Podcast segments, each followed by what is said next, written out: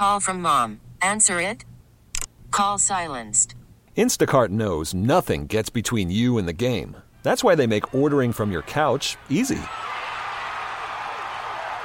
Stock up today and get all your groceries for the week delivered in as fast as 30 minutes without missing a minute of the game. You have 47 new voicemails.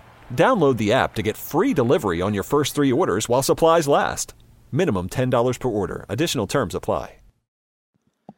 I don't know about you guys, but it's beginning to look like it may be possible, maybe, that the 2019 Red Sox season will not be as successful as 2018. Just an idle thought, not a lot of empirical evidence to back up such a specious claim, except for the being eight and a half games out with 41 games to go and running on a conveyor belt of banana peels ever since late July. 12 losses in their last 15, with one other game still pending. This one Monday night in Cleveland really hurt, but we're here to break it down because this is Sox Daily. It's your Daily Sox podcast. It's your Daily Sox podcast. It's where you're gonna find out what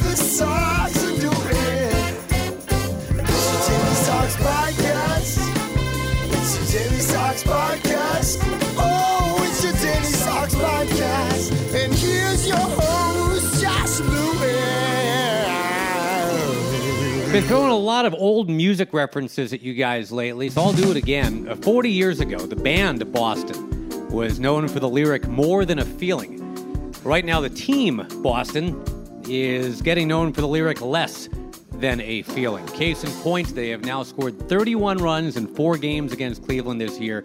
They've got one win. This was a night of coming close and battling back, only to get walked off six to five the final. Josh Lewin with you, and if you're feeling a little blue, a little bummed, I'm feeling you. Uh, more than a feeling. This was a game that set up as a potential comeback conquering, a win that could really lift your spirits and the ball club's confidence. It just was not to be. The Red Sox are 22nd in the majors in win percentage since the All Star break. They're ahead of teams like the Orioles and Marlins and Padres, Mariners, White Sox, Rockies, Tigers. That's about it. Uh, and before the game, some news of note that wasn't great. Michael Chavis, who turned 24 on Sunday, certainly did not have a party at Fenway Park. He went 0 for 2, another strikeout on Sunday, closed the homestand 0 for 12. He's hitting 156 in August. Now he's on the IL. He's got a sprained left shoulder, and maybe that's been part of the Ice Horses drop off, but also opposing pitchers are attacking Chavis just mercilessly with fastballs right up at the top of the zone. And Chavis, it's almost like he's been so focused on trying to close that hole, he's created another because now he's not hitting anything at the bottom of the zone. Rotation. Let's talk rotation news. No more Andrew Cashner to kick around for a while. He goes to the bullpen as a long man, says Alex Cora. Cashner's six starts as a Red Sox yielded an ERA of eight. His uh, last two starts, 19 base runners allowed in a total of seven innings, which is pretty close to a whip of three. Dan Shaughnessy had the, the quip in the Boston Globe. He said, This guy makes John Wasdin look like Juan Marichal. The Sox are, uh, well, they're 9 and 9 in games started by spot starters, guys like Velazquez and Josh Smith and Weber and Brian Johnson. But in Cashner starts, they're 1 and 5. And the whole point of bringing him in was to make sure that uh, at least you get some stability before you had to go to spot starters. So Cashner just not delivering goes out of the rotation for now. There are six days off in 19 days beginning Thursday, which is remarkable. Five full days off, and you know, kind of a day off on August 22nd, that makeup game where they maybe will only play for 10 minutes. But as much as the Red Sox struggles lately have fallen on the rotation, got to mention the offense has faded significantly this month, too. In August, the team has scored four runs or fewer, nine out of 12 games. Devers is hitting 230, Moreland 225, Bogaerts 240, Bradley 116 coming into the game on Monday. But this is a chance for the Sox to get out of a 3 and 11 rut over the last two weeks. Chance for Cleveland to get sole possession of first in the AL Central for the first time since April 19th. So the game opens up with a couple bullets off the bats of Betts and Devers, but two outs. And how can you not think, here we go again? That's kind of how this night would shape up. Bottom of the first, two quick outs from Eduardo Rodriguez, but then a walk and a Franmil Reyes two run a home run. The Franimal, as he was known in San Diego, a very docile Franimal to date in Cleveland. He was hitting 111 as an Indian, and the only reason he was playing, Yasiel Puig has picked these three days to drop the appeal of his suspension from the fight he got into his last day as a Cincinnati Red. The Twins were a little chapped he didn't do that over the weekend because against the Twins, Puig just went 8 for 19 with a couple of home runs. Anyway, uh, bottom of the third, another Cleveland home run, this time the resurgent Jose Ramirez, who was crap on a cracker through June. He's been Manny Ramirez, not Jose Ramirez, since the start of July. And by the way, doesn't anyone hit solo home runs against the Red Sox anymore? All the Angels did all weekend was hit two and three run home runs. And now, through three innings in Cleveland, you got a Reyes two run shot, a Ramirez three run shot. And with a spent Red Sox bullpen, you're not looking for anything other than a, a suck it up from Eddie Rodriguez. Got to keep grinding down five to one. Sox do get one back in the top of the fourth. JD Martinez runs his hit streak to 12 with a homer of his own. Fourth jack in the last five days for JD, who has certainly not been the issue of late. His OPS this month is over 1,300. After the home run, Benintendi walks, but Vazquez, who's been slumping, rolls into a double play. Moreland walks and does get doubled home by Brock Holt. 5 3. Jackie Bradley Jr. up, but Jackie's had a bad last three weeks. He grounds out to end the threat. Indians threaten in the bottom of the fourth. Rodriguez sneaks out of a jam. He pops up Carlos Santana. He strikes out the Franimal. Top of the fifth, you want more frustration? Betts lines to first. Devers walks. Bogaerts gets him to third. Almost hit it out. Took it off the top of the left field wall, then gets thrown out trying to get to second base kind of thing that, that never seemed to happen last year. It's been happening a lot this year. JD Martinez can't save the inning, can't put on the cape and be a Rust Belt superhero. He grounds out to Jason Kipnis. It's still 5 to 3 halfway through. A scoreless sixth, and due to time constraints, we move ahead to further action. Uh, top of the seventh, Tyler Clippard pitching for the Tribe. JBJ swinging it for the Sox. And there's a little Jackie Bradley left field action. Home run the other way. Jackie's got close to a 500 batting average when he puts it in play to left field. Most of his home runs go that way. But then Betts grounds out, Devers fouls out, Bogaerts strikes out again. All those guys in struggle mode this month. Darwinzon Hernandez on, trying to keep it five to four, and Rodriguez, when he checked out, six innings, did give up ten hits and five runs, but he made it through six innings. That's 19 straight starts of at least five innings anyway for Eddie, which these days is laudable. But now, in the last 16 Red Sox games, Red Sox starters 8.2 ERA, a whip of 1.8. This is a rotation. You know it. Paycheck 88 million to have this rotation. Right now, it's the third worst ERA in Red Sox history from a rotation. And this team has been around since the flag only had 45 stars on it. Anyway, Hernandez on. Immediately, Ramirez rips a double to right. Roberto Perez sacrifices him to third. Sacrifice? Yeah. That's the thing. Did, did you know the Angels? The team the Sox just played have two sacrifice bunts all year. And did you know the Astros have yet to intentionally walk even one batter all year? I'm just throwing that out there because that, that kind of stuff's remarkable to me. Modern day baseball. So with that insurance fund at third, Hernandez bears down. He strikes out Kipnis. He gets Greg Allen a ground out. Nice work. On to the eighth. JD pounds one to right. Not quite enough to get out, but Benintendi does single, and maybe this is it. No, Vazquez strikes out on three pitches. Moreland against a veteran lefty, Oliver Perez, but aha, aha. Cora counters with the righty bat, Sam Travis, who promptly doubles to left. Benintendi held at third. In Cleveland, the site of Travis's first big league homer last year, now this is a fairly important double. Sam's 18 for 58 with nine extra base hits since his most recent call up. Tying man at third, go ahead man at second. It brings up the Brock star, who cranks one if it gets in a right at six to five Boston, but it's caught by Santana at first, and there you go. A festival of frustration continuing. Hernandez puts up another zero in the bottom of the eighth, so one last shot, top of the ninth. Indians closer Brad Hand, one time Red Sox draft pick, and a guy rumored to maybe be coming back at some point this year, never did. And the, the long line of Cleveland closers uh, Doug Jones, Jose Mesa, Mike Jackson, Bob Wickman, Joe Borowski, Chris Perez. Brad Hand's right up there. He's a guy who's an all star, 2.6 ERA, his save 29 of 32. Gets Bradley to ground out, but then top of the order, which, as of the end of July, was the best 1 2 3 in all of baseball, remember? Mookie draws a full count walk. He's still got his uh, career high this year for on base percentage and a pile of walks helping out. Devers now, sliders away to him, one right after another, but then on the one high fastball he sees, He swings at what would have been ball four. Another strikeout, another bat slam down like it's part of a Midway arcade game he's trying to win a stuffed bear. It leaves the whole night to Bogaerts and Hand, a part of the bullpen with the lowest ERA in the entire big leagues. Bogaerts creams him. Sends another one right up against the fence. Tyler Naquin, who had robbed JD Martinez at that spot before. Two other fly balls that just missed to left. Finally, you get a well hit ball that does what you wanted it to do. The ball gets beyond Naquin. It's a double, ties the game. 5 5, and they intentionally walk JD to get to Benintendi. Xander steals third since he's not being held on.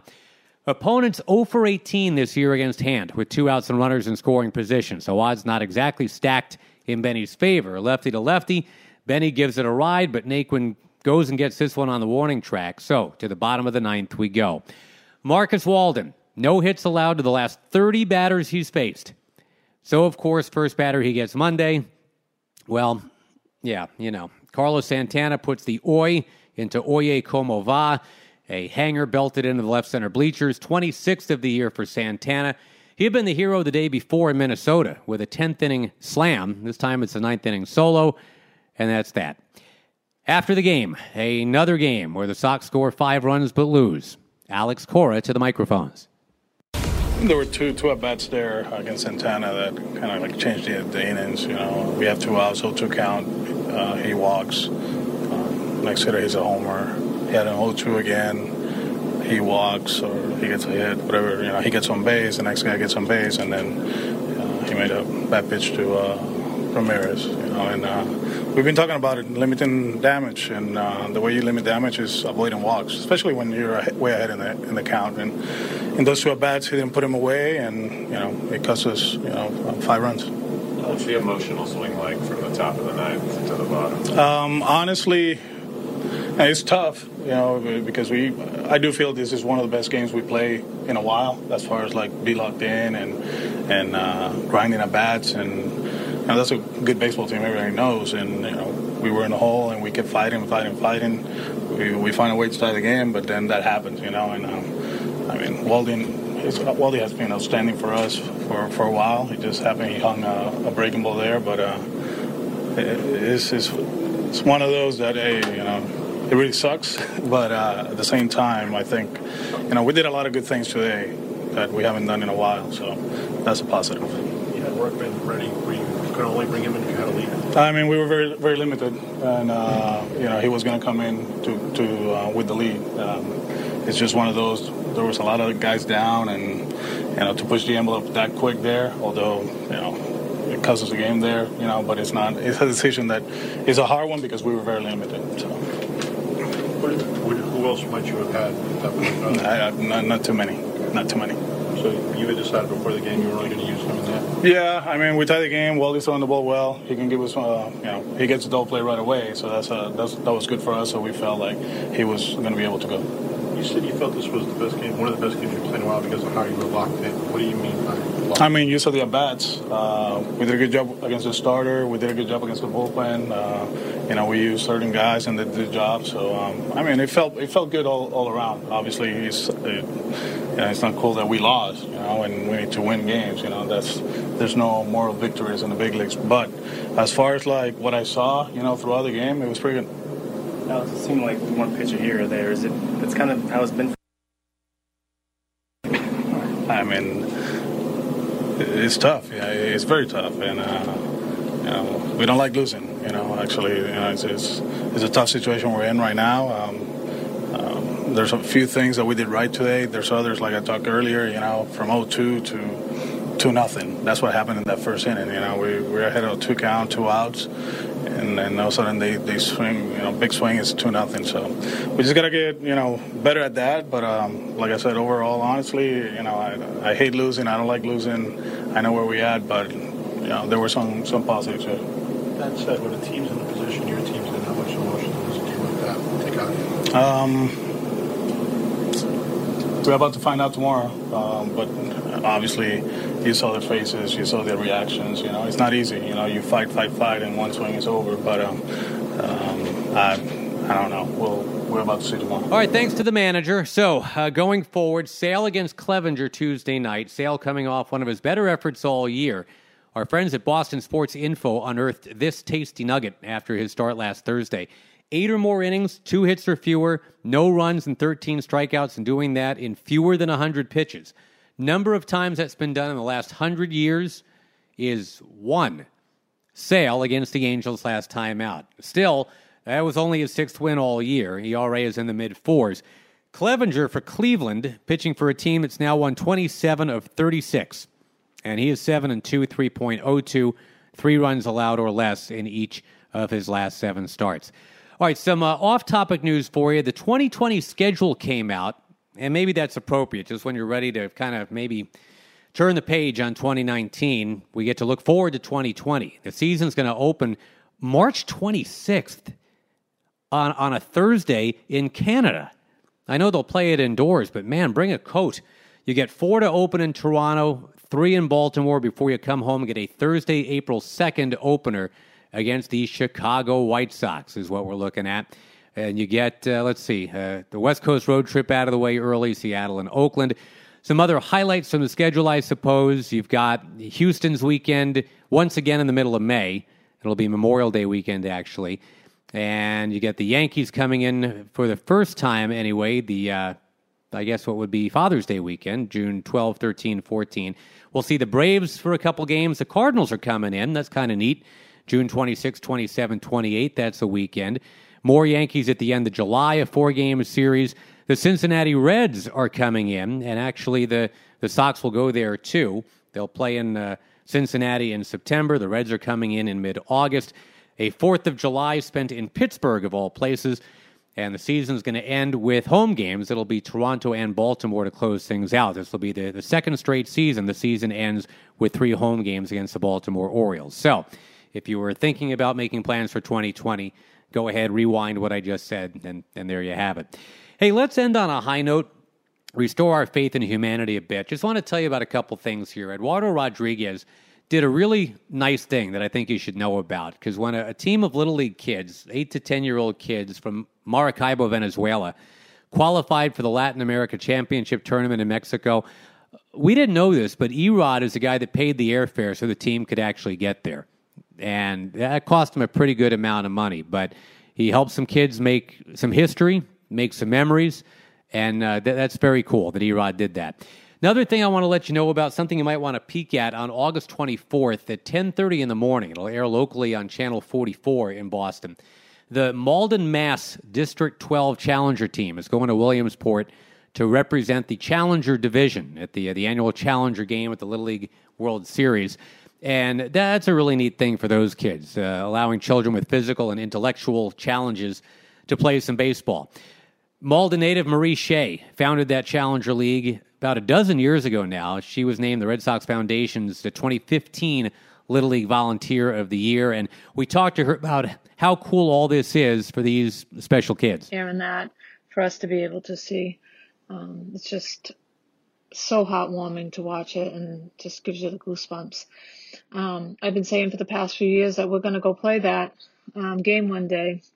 And so I applied, and before we knew it, we got the letter saying that we were chosen. And when I opened that letter, I just cried. It was just like so overwhelming to see that we're actually really going. Um, this is such an honor, and we are so proud to be the first team to represent Massachusetts. Uh, thanks to Marie Shea for everything she does, and very best of luck to Malden, Mass, and the District 12 Challenger team. Great opportunity for those kids for sure. And with that, what was a great opportunity for the Red Sox, wasted on a Monday night in Cleveland, which actually sounds pretty good. Let's go get wasted on a Monday night in Cleveland because the Red Sox are now just three games over 500, and that playoff picture getting fuzzier and blurrier with every passing day. Chin up. Talk soon. I'm Josh. Bye bye.